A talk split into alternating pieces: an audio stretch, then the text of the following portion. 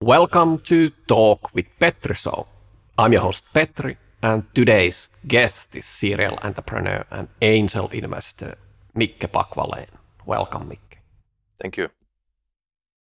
You started your entrepreneurial career at 17 years old. You have raised over 100 million in venture capital.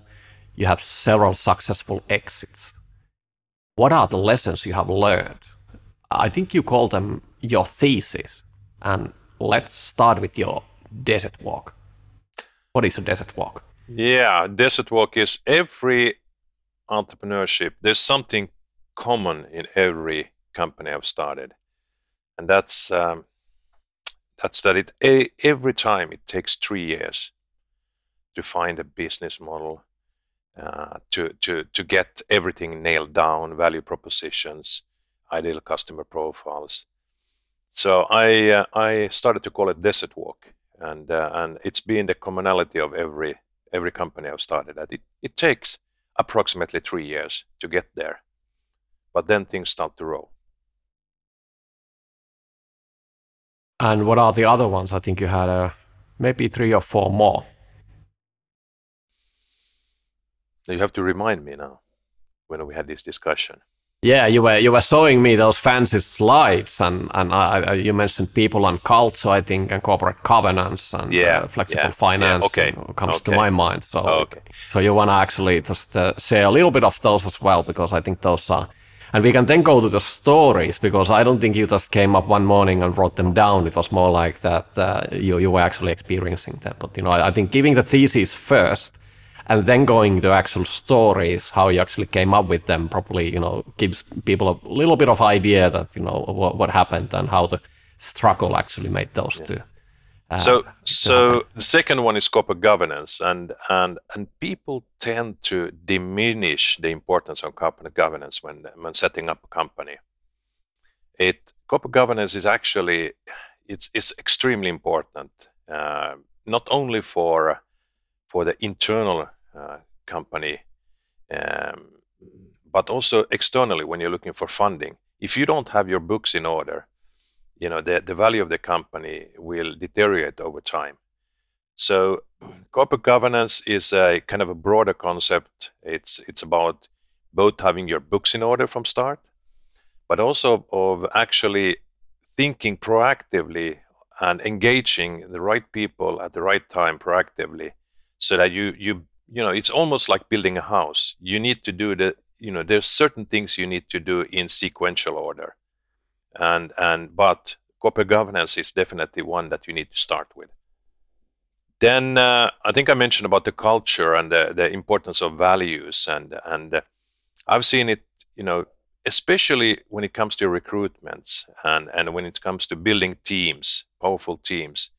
You know having sound uh, values and um, you know it's not thing, something that you just invent. It has to come from your inside of you. And as a founder you are the one who is actually carrying those values on a daily basis. So i would say that you know values corporate governance and then the desert walk that's some of the commonalities and some of the things that you know people very easily stumble on very early in the in when they're building a company when they're so excited about the product that they forget all these other things that actually can make or break it for you.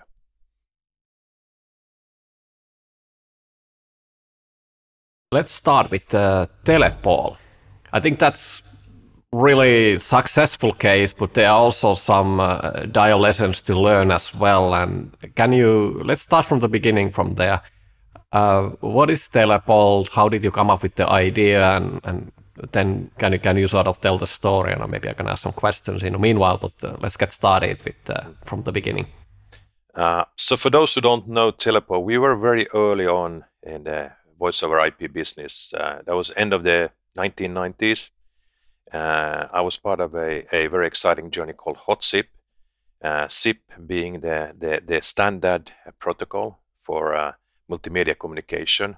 Back back then it was H323, and we kind of uh, and it only supported voice communication. So we we kind of uh, set up a company called Hotsip, which was later acquired by Oracle, and and the investors were they were the big ones like 3i and Argnor and Ledstiernan and the big guys.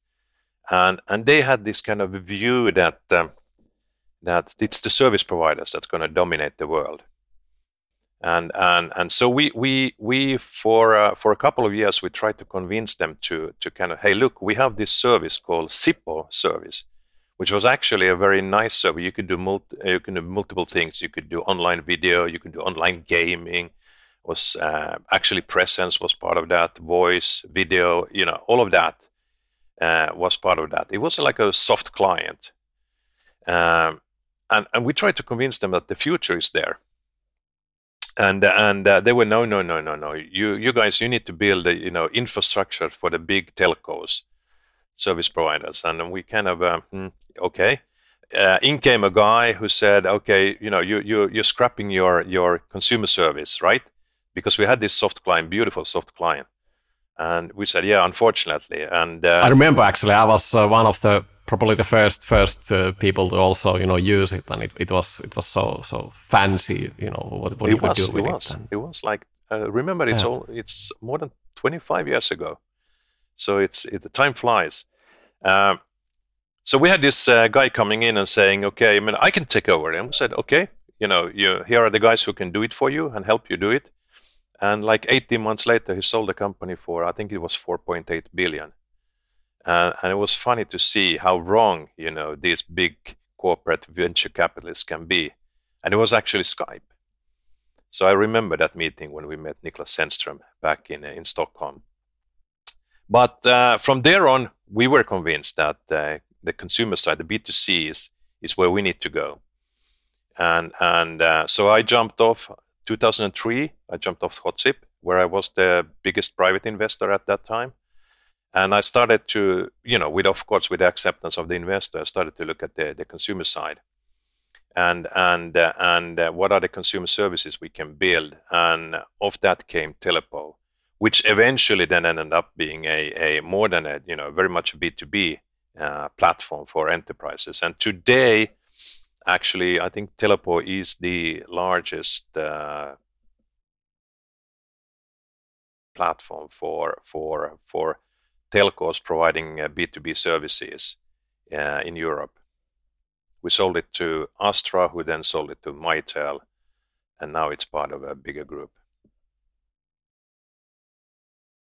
But many many learnings from it. but it's there. not that many- simple like any business. In the beginning, you were you were building it. You had a did you have a, one or two co-founders in there, and uh, you started Yeah. to have it as a cash flow positive company. And can you tell what happens when you start to invite also some VCs in? Yeah. So what happened was we we we grew the company. We actually grew organically 100% every year. So by 2008, we were doing roughly roughly 10 million ARR. Um, I think it was eight to be to be honest, and and we had a order stock of 10 million. So we were really you know, looking forward to rapid growth, going from then 10 to 20 to 40 to 100.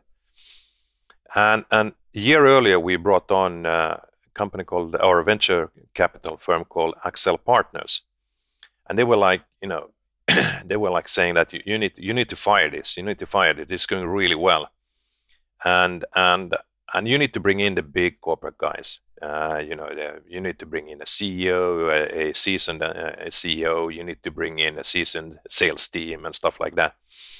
So what happened then was after a year, I actually they they unfortunately they convinced me that you know uh, to step down as a founder and and bring in uh, one of the guys was head of Oracle service sales in Europe, and the other guy was head of uh, Cisco's enterprise sales in Europe.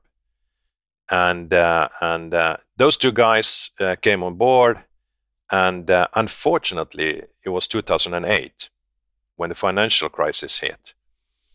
So so what we ha- what happened was that we we actually fourfolded our our cost base, but the revenue started dropping. So we actually lost 50% revenues every year from there on. And, and the formula didn't work at all. So uh, later on, a couple of years down the road, uh, that team was, was gone, but the company was more or less empty and had to restart. And unfortunately, uh, fortunately, we had a, really good COO who, who took over it and, uh, and actually got the company back on its feet. We did a fundraising, and and then uh, it was sold.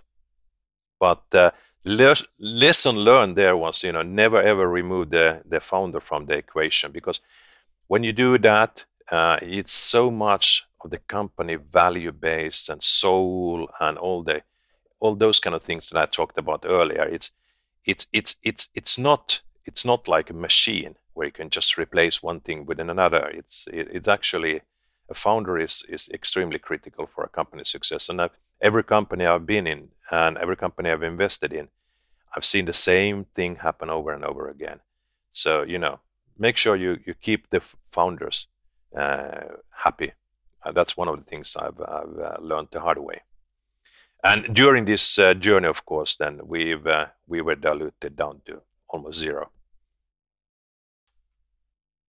And and you also mentioned that they convinced you to, to step down, but was there also some other mechanisms uh, Yeah. what you have to be aware of? You know, I, that's probably coming from the corporate governance, I would guess, shareholder agreement and investment agreement and all these things which sound so boring and, and you know you, you, don't want to pay attention to those, you know, if you're busy to build your company. That's the sentiment at least usually, but but Yeah, a couple of things. Uh, first of all, we we back in early 2000 or 2006 when we brought on this. Uh, it was not only AXA, it was a couple of other VCs. We didn't really understand the value of a shareholders agreement. So for us, you know, we had two thirds of the company, and uh, and we were okay, you know, with with splitting the board. So basically, they got half of the board, we got half of the board. So we we didn't really care much about that. We we were just building a company. And they also got a decisive vote when choosing chairman. And that was actually the, one of the biggest mistakes we've done. Because when the going got tough, you know, which always it gets, we, we were kind of, uh, we were building, uh, we were growing so fast that we needed continuously to, to increase our working capital. And, and, and, and 2008 financial crisis came. Uh, we, need to, we needed to fill our war chest. And, uh, and of course, they, I mean, they stepped up uh, you know they're professional investors, but they they did have some uh, some special terms.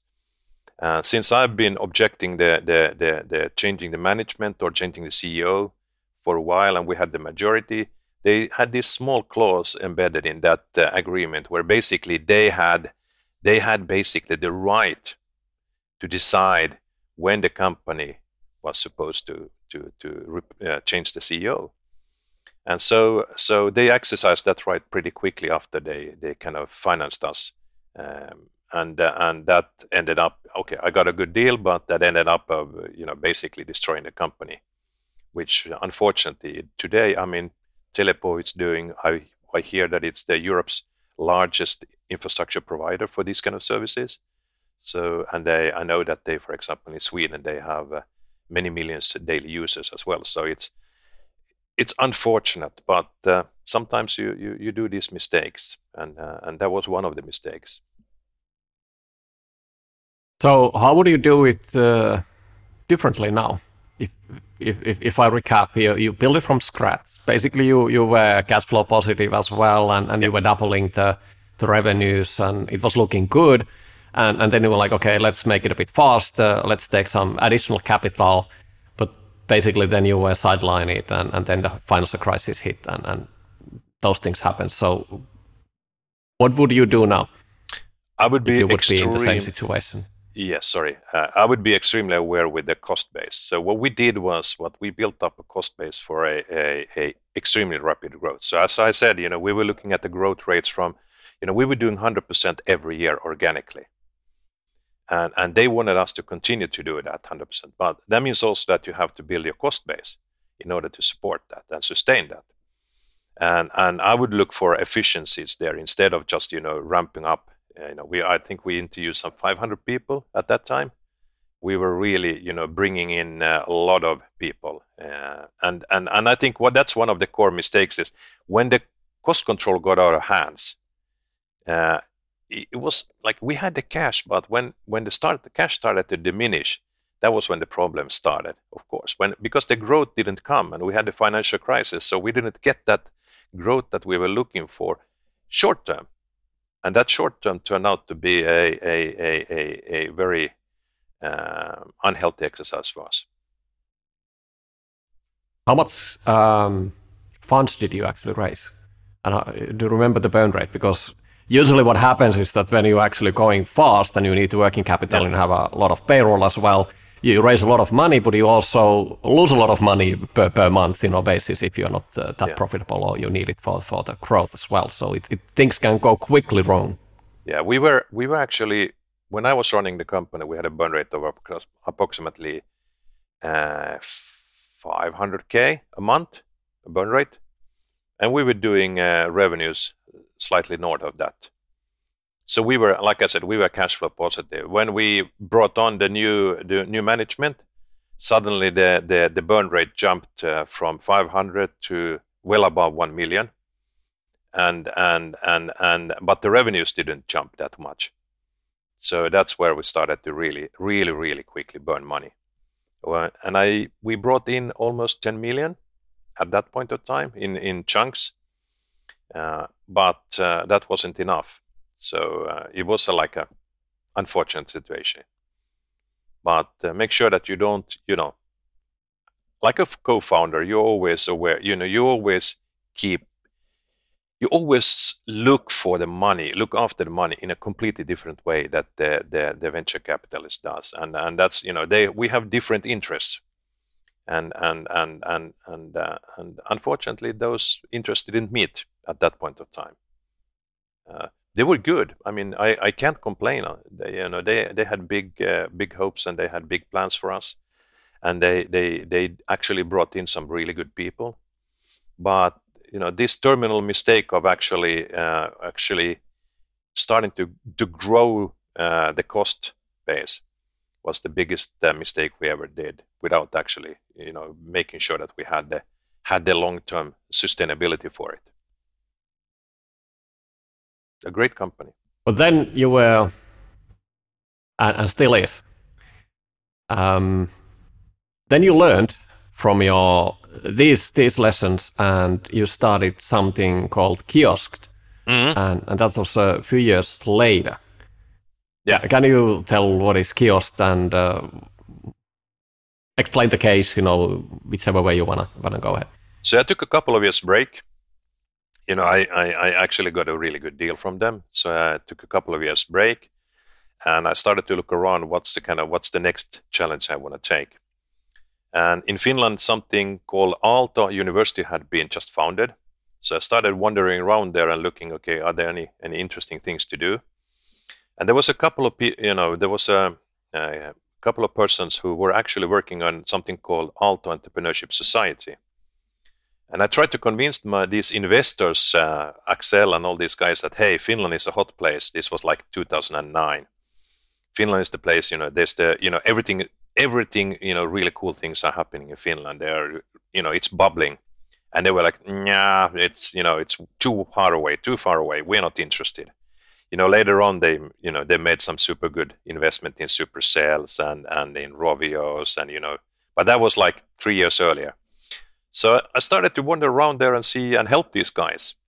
And, and we went on tour to try to find you know different uh, uh, exciting companies. One of them is today is uh, in the music business a, a very well known brand called Yousician that we found. And, and so it was really exciting times. The, the, it was a kind of a new generation, entrepreneurship generation growing up back then that wanted to take risk and they've gotten rewarded very well. So Miki Kuusi, Wolt was one of those guys that you know I spent a lot of time there, um, mentoring and helping. And uh, and uh, back then I I I I I actually met my co-founder at uh, Kiosk. He had this idea of tagging images. I said, why not? You know, it's it's a great idea, and uh, e-commerce is just around the corner.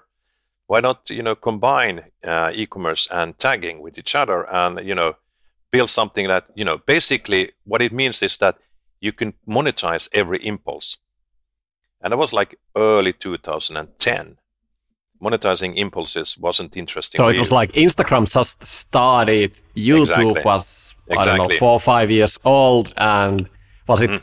iPhone 4S or something around that time, or was Yeah, it even yeah, 4? yeah, yeah. So you know, we are talking really early early years. Yeah, but it was super exciting because we we call it a web-wide shop, and and basically every you, you know you, the intent was that you could purchase anything you see. Anything you see can be yours was our kind of tagline. So basically, being able to use the phone to basically purchase anything that you see, and and auto recognize it and basically enabling it to be. But the problem was that there wasn't any solution on the e-commerce side. E-commerce was very early eh, days. Then it was Magento and all those guys were very very early. So this kind of uh, one-click purchase uh, solutions wasn't out there. So it, it actually ended up for us of we had to basically we had to take the customer to a to a store, and and that single you know thing uh, killed the whole business case. If we would have had back then you know uh, one-click shopping available, you know social commerce would be on a completely different level than it is today. But we we basically we we made it really you know contextual tagging. We we we we almost made it hundred percent uh, accurate. So we worked with all these big publishers in the UK, like Mirror, Times, uh, all of those. They had it on their website, and and and we we were able to do contextual tagging automatically. And and and and uh, so we we had something which was kind of really really super super slick and nice. And we also did video tagging.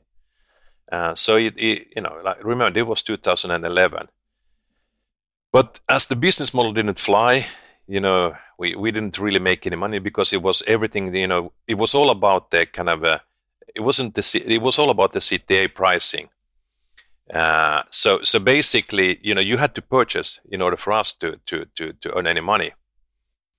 And, and, and so we ended up uh, pivoting the whole business in 2012 and going more into advertising. And so we used the same technology uh, to build our own ad servers. And then uh, further on down the road, uh, 2015, when Google introduced header bidding and all these kind of new technologies, uh, we we went into that business as well. So we we kind of uh, we pivoted quite a few times during the during the way, and uh, and and we also we did pretty well actually. I would say we we until 2015 we we once again we we double our revenues every year. So it was an exciting journey. We had a great team. We had a great corporate values. We had good corporate governance. We had a great uh, board. But then uh, 2015, we all know that Google and Facebook decided that they want to take the, the, the that market. So we were kind of uh, we were forced to kind of uh, pivot once again.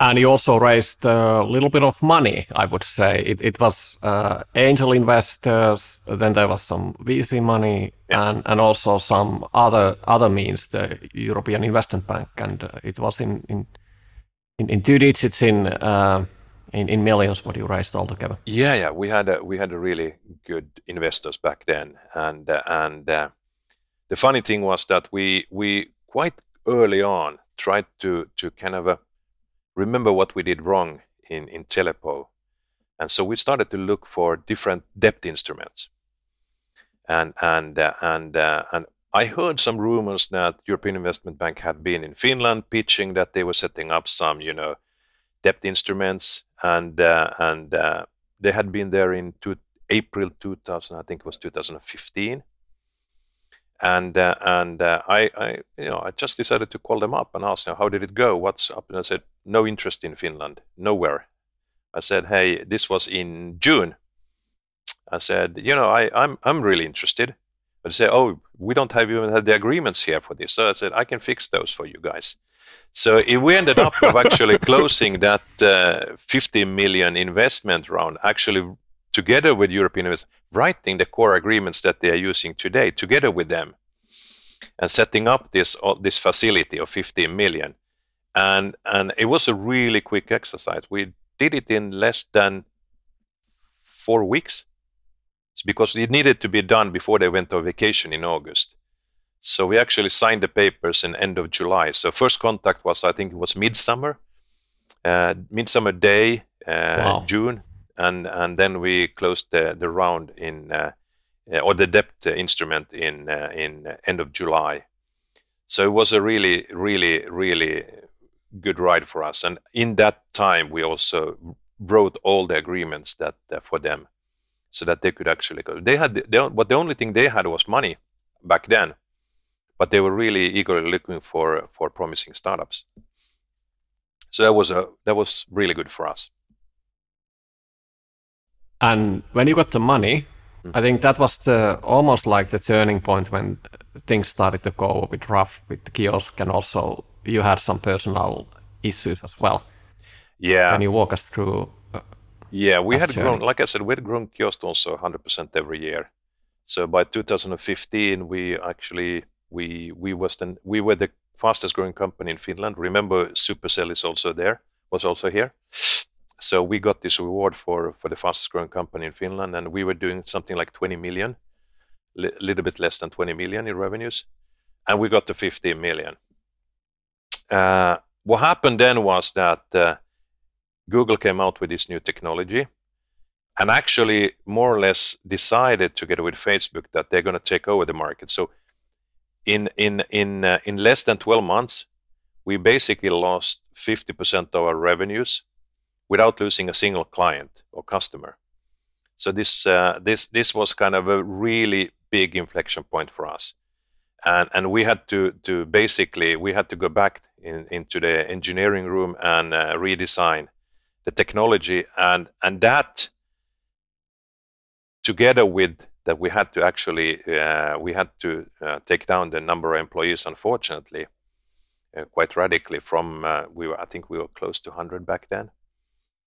We we had to to do a couple of layoff rounds big layoff rounds actually you know triggered um, triggered a what I have now is uh, is uh, is uh, diabetes one. So I actually I had to I had to leave the company. I had to take a couple, year off then.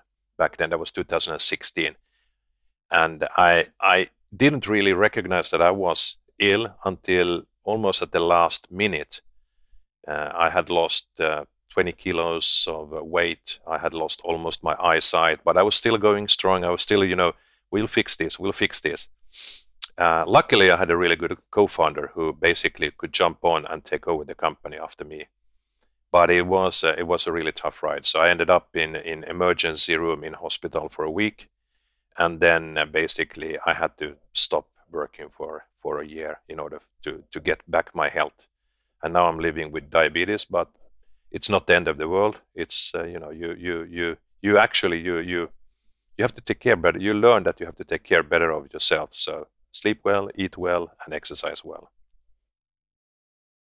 Are there any any signals um, founders who are listening now could could sort of pick up that you know warning signs or some things that you could sort of catch it a bit earlier than before you're in the emergency room? Yeah, don't do the same mistakes. So what I did was I was like back then I was I was traveling like uh, yeah I, did I did I think I did in I calculated I did uh, just back and forth travel to Stockholm back in the, those days. I did twice a week back and forth to Stockholm, and from Stockholm then I travel everywhere around the world. Uh, so I was I was actually I was like I spent more than thirty percent of my my awakening time on the planes. I was uh, I was sleeping two three hours a day, having uh, having small kids, or not small kids. They were already you know teenagers back then, but sleeping two three hours a, a night, and and and and basically you know don't do that. It will come back and hit you. So it was uh, like a somehow a, it became a game for me to to survive, and uh, and that game ended up you know taking me to to hospital. I started to lose rapidly lose well uh, weight in 2016, like a half a kilo per day. Like I said, I lost my eyesight.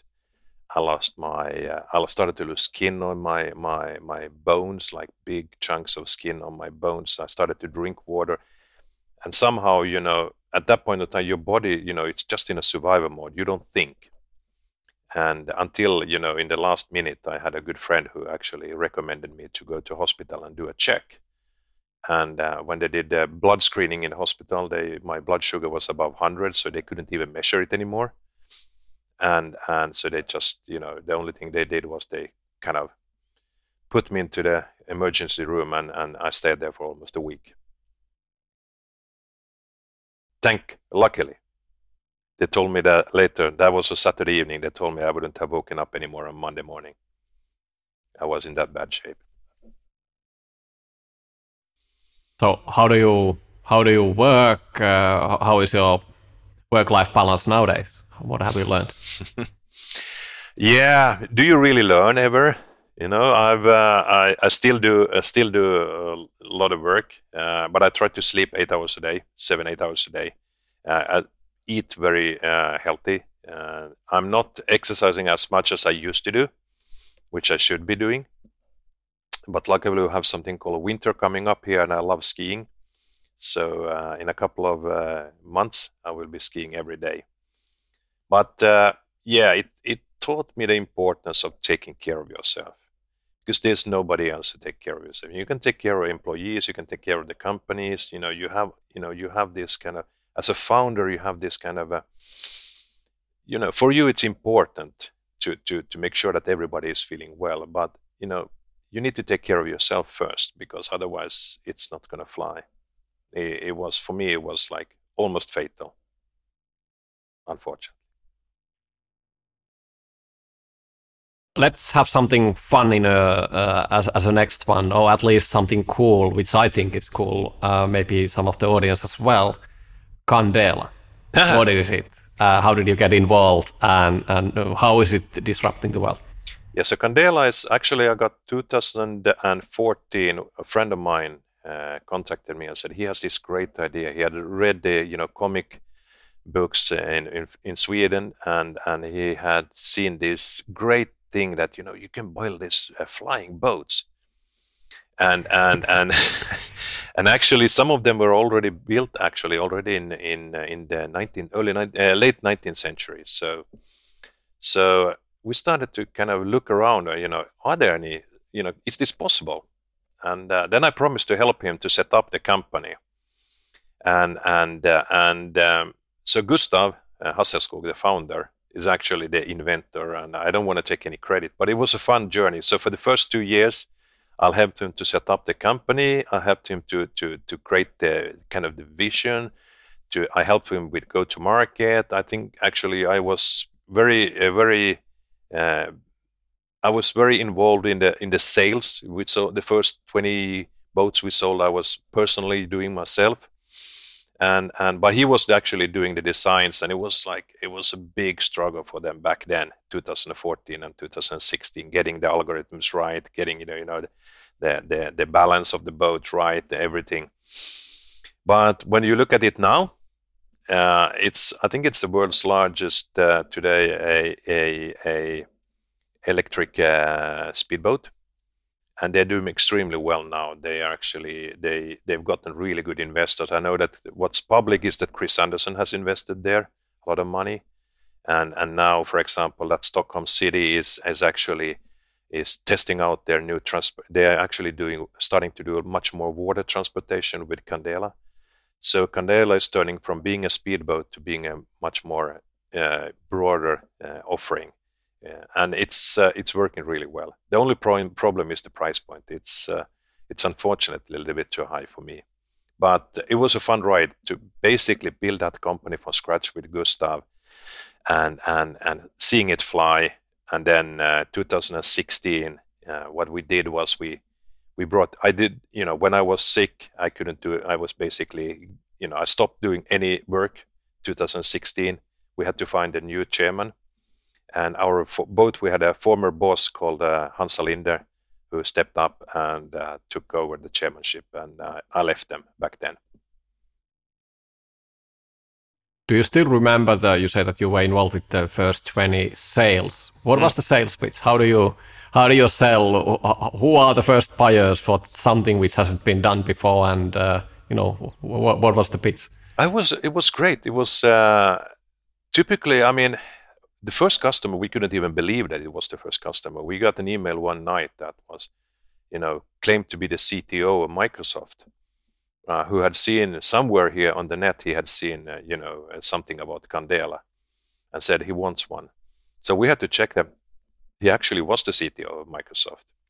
So it was like these very uh, enthusiastic engineers who saw that this is a revolutionary thing.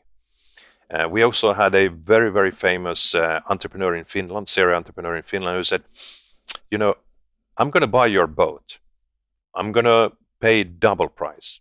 I don't want the boat. I just want to make, I want to make, see that this happens. I just want to make one ride with the boat, and, and then that's fine for me so uh, so well, there are these kind of people and and uh, fantastic people. I don't want to name them, but they are you know fantastic. So most of them were really pioneers and tech. Uh, many of them were like tech, tech entrepreneurs that had done well and wanted to see this fly. So it was uh, it was uh, exciting sales. It wasn't in a way it was an easy sale because they didn't have they, they had the money. It was just you know they, they they thought this was a really cool cool thing. So it was an easy sell. Then came all the troubles, and uh, and, uh, and luckily I, I, I I had other things to do then. But right now, I think they're doing really well. You started early. You were 17 years old, and, and, and for some reason you started a company. What's the story there? You didn't find anything else to do, or you were bored, or you know school was too boring, or why did yeah. you start as an entrepreneur? Yes, I, I actually jumped off school three times. So so, but that's a separate story. Um, I actually I got so excited about Apple IIe back in the in the 18 uh, 1980s, and I started to to to do some. Uh, what is uh, Apple IIe for those people who are not so familiar? It was the it, it, was the, it was their kind of uh, it was the, the the the the last model they had with those uh, no not those front but it was the last model they had before coming out with lisa and mac uh, the what is called this uh, mac plus macintosh uh, computer. So i got excited about that. I had some other early experiences from spectrum ZX and those kind of uh, vic 20 those those computers back then and and so I got excited about Apple and started to follow them and uh, and uh, then uh, actually when the Macintosh came out was 1984. I couldn't afford one, of course, but I actually back then in 1985 I got the dealership rights for Apple from uh, you know basically for the whole south uh, south of Finland. You know, being 17. Uh, so, sorry, this just sounds so crazy. So you, you cannot afford one computer, but you just got for the dealership rights for the yeah. half of Finland. Yeah, yeah, yeah. But it was it was it was super nice. You know, it was, and and back then, you know, we had this PageMaker, QuarkXPress. So everything was about desktop publishing, right? And and then there was FileMaker and HyperCards, HyperCard. Uh, so there was some some some software there, but I I always felt that you know business is what I like and I, back then, I had, uh, as a 17 year old, I had enrolled at the business school in Finland. And so I started to look, okay, what can I do here? I have the dealership, maybe. So what I do is I started to sell to students in school uh, Macintoshes, and and you know they had this uh, they had these special deals, uh, special uh, uh, price for students. So I started to make some money on that one. I set up a shop called Data Age, uh, and and then we started to see, okay, what else can we do? Is there any business software? And since there is FileMaker and PageMaker, why isn't there Business Maker? So I found this, uh, or we found this uh, great developer in Sweden that had failed once trying to create the bookkeeping uh, software for for for Macintosh. And together we we we we set up a business called uh, initially was called Business Maker then it became uh, Nordic Business Solutions. Then it grew. It became Hansa World, and so forth and so forth. And today, I think they are. Uh, they have about one million uh, enterprises using their software. They're still going strong. And uh, we were three founders: myself, my co-founder in Finland, and the developer. And he now, I think, owns most of the uh, shares in the company, and they are doing really well as well. But it was a fun ride. It was a fun ride being part of this journey from the beginning. So why did you stop uh, being involved with the company? Was it you needed to do the military service, or you wanted to, to you know do, right. do the school as well? Or right. So I had I had three times already quit business school as well. So I, I felt that it was too you know too boring. Oh, I see. When you, when you were doing business when you were doing your own business, and they didn't have any experience or anything like that. It's not like you know nowadays you know the business schools are really good. Back then we didn't have any. There was no. It was just tests it was just uh, you know um, you just had to read and test, go to, to test, nothing more. So uh, um, we have this uh, thing called um, military service in Finland. You have to do one year. I hadn't done that, so uh, I I still had to do that. I was 24. Uh, I haven't finished my business school, so I had no academic exam. So in uh, in 1993, 94, I decided to I, I, need to kind of get something at least, so something on paper. So I, I, I sold off my shares in the company way too early. We just back then we had just launched our client service solution. We just had launched our Windows uh, version, and, and and the company was like going like this. So in hindsight, I should never have sold. They they actually the company has been profitable from day one so they're still going strong and uh, profitable. But I, I, I, I, ended up doing my military service one year in, in Finland, and then uh, and then taking my, my exam from the business school, and then going forward to actually I wanted to try a corporate job. So I, I moved to Sweden and and was uh, recruited by the Wallenberg family, which is very much like the Rockefeller family in, in the US. And they had this really exciting uh, I wouldn't say incubator, but uh, basically they had collected a, they had two companies holding companies. One was a strategic holding company called investor which is huge today. It's basically controlling one more than one third of the nordic uh, ecosystem.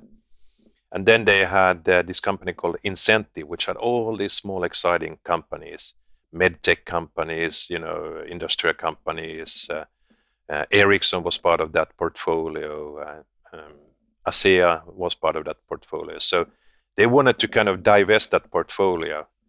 And, and it was the biggest divestiture in, Sweden back then. So they, were looking for, people who could actually do the groundwork and then work with these companies hands on.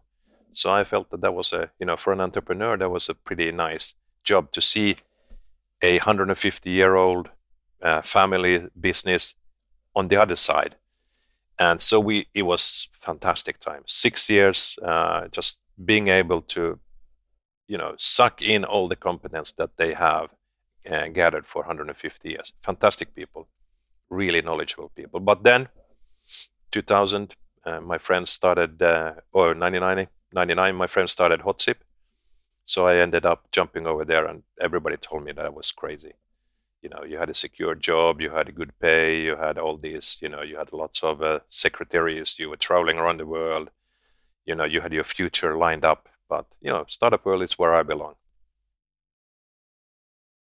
So, uh, do you still remember when you were thinking about uh, jumping off from that uh, wonderful job? Uh, what was the reasoning behind it? Because this was also was it april 2000 when you actually did the final yeah. jump yeah. And uh, for those who actually listened to a few episodes back, there's a Henry Nylert talking about when the market was crashing. Was it lastminute.com? Was mm. the, the, the, the, final IPO, which didn't go well. And, and this is exactly the same time you decided that now is the best time to, to, to go for the uh, startup world. it was a yeah, yeah uh, they they had been we you know we we we we had been playing indoor hockey twice a week together with those all those famous Swedish entrepreneurs. And they were everybody asking all the time asking me, okay, when do you jump off? When do you jump off? They told me about all these fantastic Letsbuyit and information highway exits that they've done and, and IPOs that they did back then, 1999, 2000.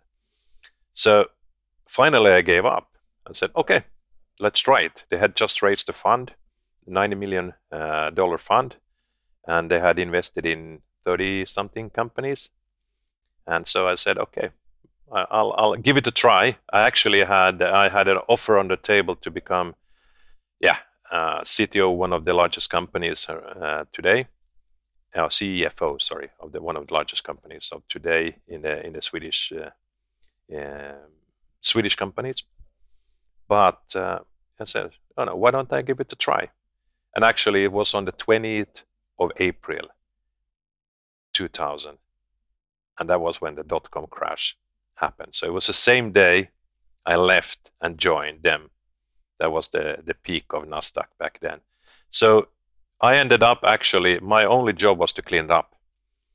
So I ended up actually going from country to country, closing down their offices because they were burning huge amount of money. It was like heydays of uh, the dot com, and they were like, they they they had uh, private apartments all over the world. They had cars. They had everything. So they're just burning cash. So I ended up cleaning up all of that and. Uh, and uh, and traveling around the world and closing down 11 offices and and basically firing all the people and and uh, the only thing was was left was a couple of handful of companies and and then just you know closing all these companies as well so it was like a 12 month of just a a, a, a closing down everything unfortunately and i've actually uh, also lost tons of money on that one i was i think i was the third largest private investor in that company in that fund so I lost all that money as well. So it was it was another ride to remember when you're a little bit older.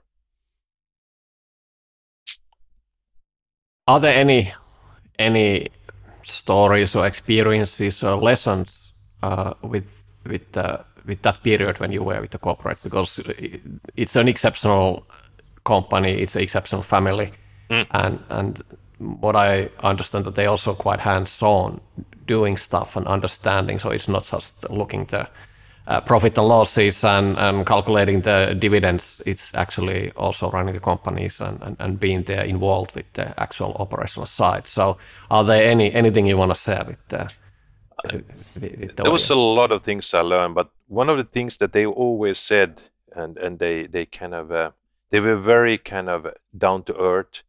Um, they are fantastic family. Uh, take care of each other the values are really important. One of the things that they always said was, uh, I always remember two things.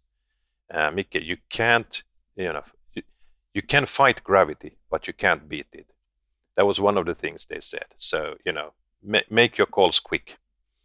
And the other thing was, uh, um, they kind of, uh, they were a little bit reluctant to consultants. They always, you know, the, the, the, the saying was that it's really, it's, it's really easy to make things complicated.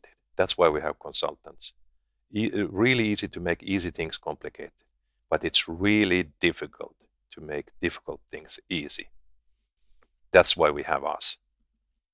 And that was like, you know, you know, for them it was a simplicity was really important. For example, um, when when we had we had factories in s- more than sixty countries, we had logistics centers in more than 70 countries.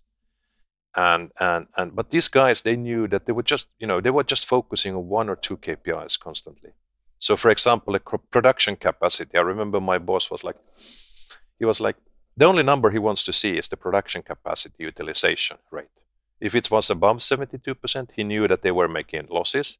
If it was above, uh, below, he knew that they were making losses because they had less they have more people that they needed or if it was above they needed to go do you know a couple of more shifts which made them unprofitable so he was like he had this kind of a feeling you know he had this understanding of the dynamics of a business that i haven't seen anybody have you know later on and he was also kind of he was really good in the numbers he could spot. Uh, he sometimes he even gave he gave me Excel sheets and said, "Micke, tell me what's wrong here."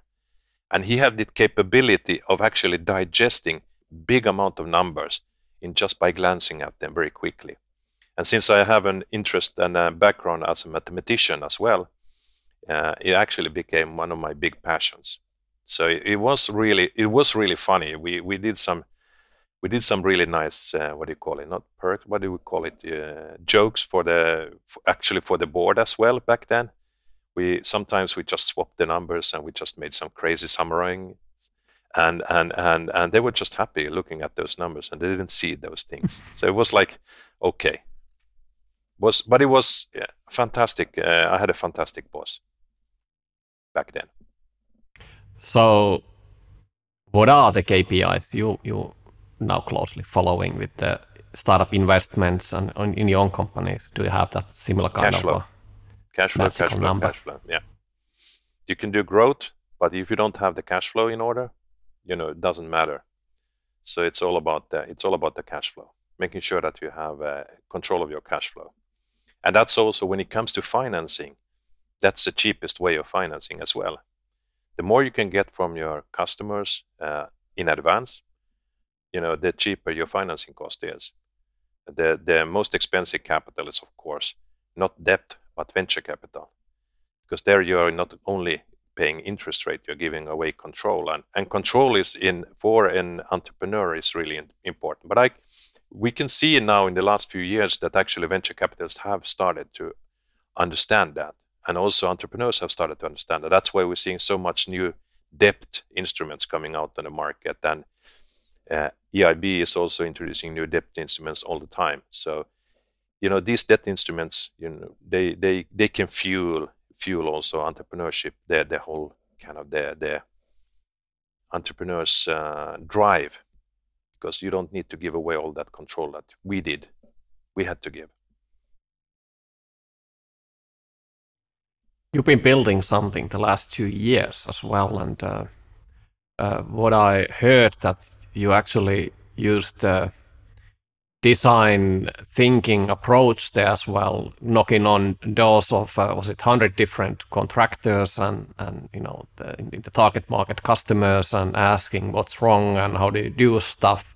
Can you explain how do you started to approach? Because you knew that there's an issue firsthand, there's a problem in industry, and there's like how how did you what were the steps that okay we have an issue here houston there's problem. And and, and then now you, this week you just mentioned that actually as of today it's now filed in the the, the, the product at least the mvp product is in the in the apple store and, and google store finalization processes. So they are coming up live pretty soon. So what was the first step? And how do you how do you walk through? And i think this happened in in the last two years now.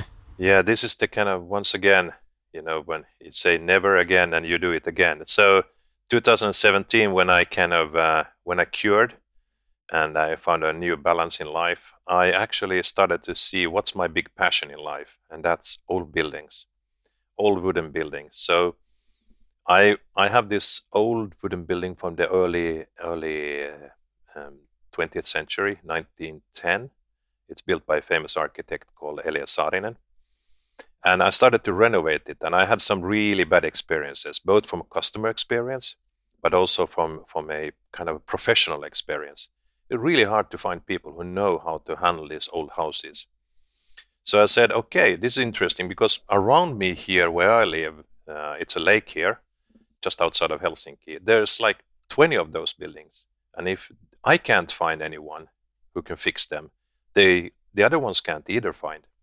So I decided, hmm, there's an opportunity here. So I set up a company called Trehus, which is a wooden house called, and and uh, and started to gather those people and and find those people. But you know, once again, going into a new category or new segment, you know, you don't know anything about. It's always a challenge. So the first three years, we were really, you know, doing half a million, a million losses every year trying to find the right people. Construction is not famous for being customer centric. Um, and and we really needed to we pivoted a couple of times. And and it wasn't until like 18 months ago that we found a secret sauce on how to basically build this business. So now we have 40 people. Um, we're not looking for more people. We actually we have a solid good profitable uh, business. Uh, we have two legs to stand on. We are both renovating old houses, everything from the 15th century until today. And then we are also uh, we also we have a carpenter shops, two carpenter shops that uh, actually where we do everything from windows to furniture to kitchens. We do a lot of kitchens for people, you know, without uh, all these plastics and all these glues and all this kind of stuff. It's beautiful, beautiful, like Danish design kitchens by hand. Everything is done by hand. But when we did this pivot, we also recognized that there is no real digital tools out there. I mean, if you look at a typical construction company, they do they use 10 to 15 different tools.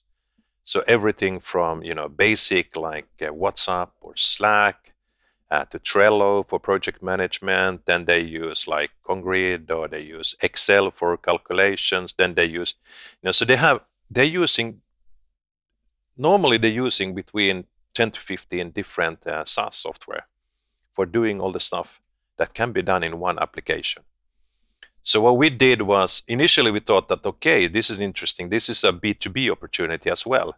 But we saw that there's so many dinosaurs out there, so many big B2B platforms out there. So we ended pivoting into the B2C software and actually, you know, launched the first application with all these features that you now basically are buying from 10 different sources you can get in one uh, application.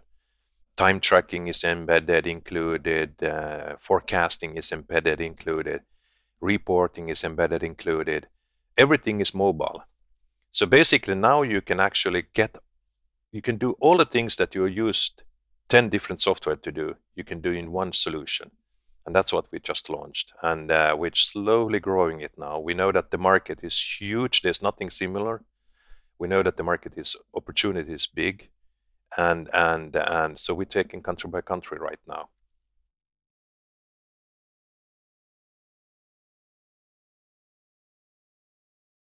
What is your favorite word?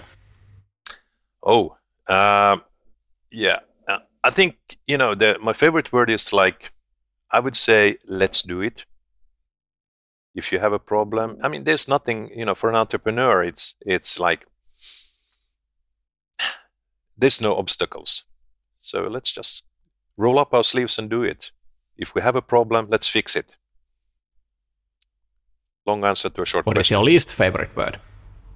Oh, this is the the one that I always get when somebody, you know, when you have corporate people involved, you get this. And nobody told me. Nobody told me that. Couldn't you figure out yourself? No, but nobody said to me that to do that that annoys me a lot. What turns you? Sorry. What turns you on creatively? What turns you on creatively, spiritually, or emotionally? Developing new things. It, it is so fun to see solving problems and seeing things develop, both things and people. It actually is, you know, seeing people grow and and develop. That's uh, makes me, you know, makes me feel really good. What turns you off? Uh, there, it's easy to say one word: betrayal.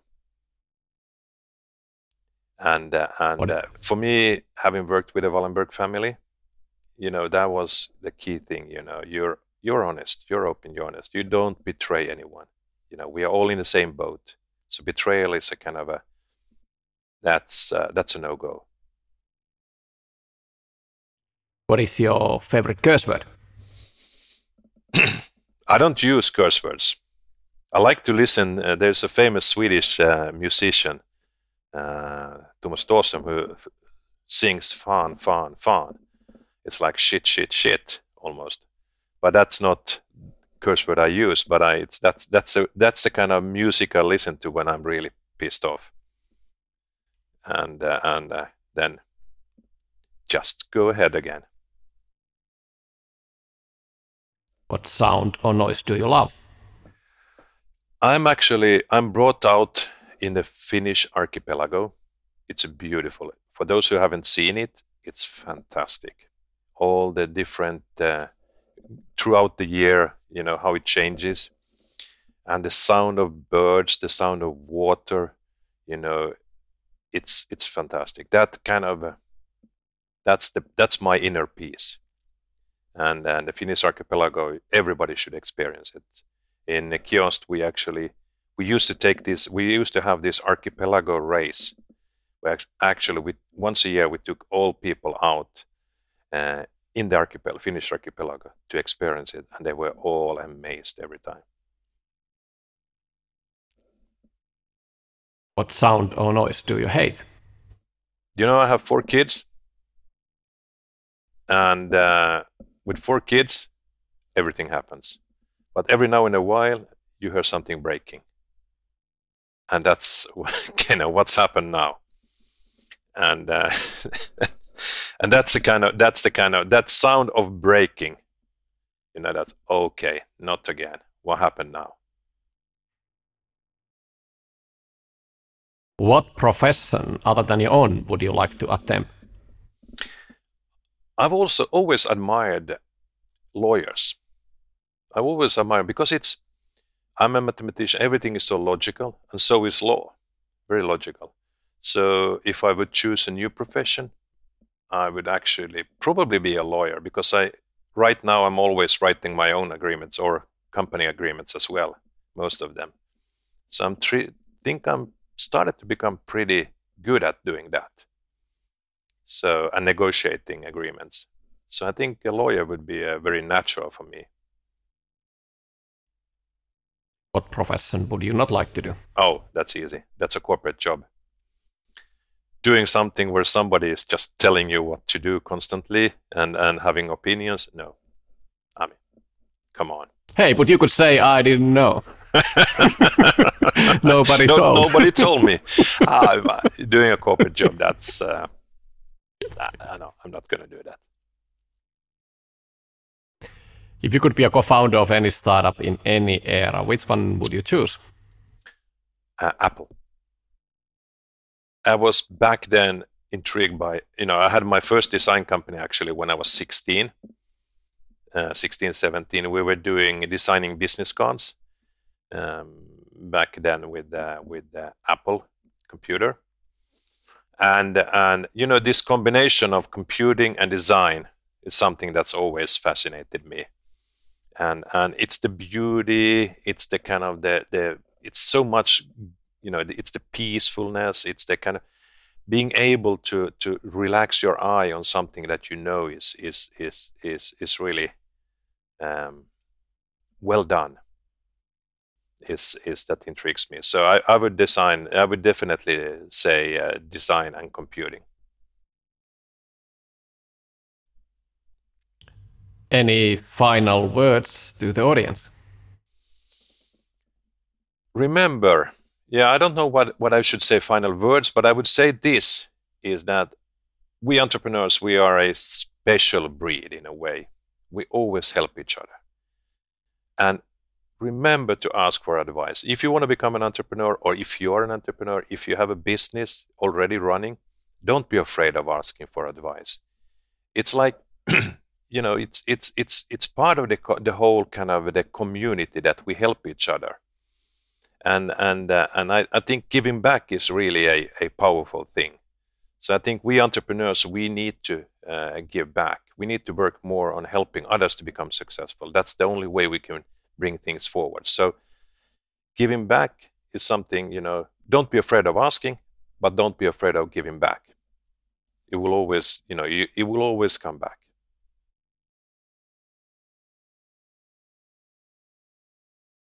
Hope I can. Uh, Thank you, Mick. Uh, sorry.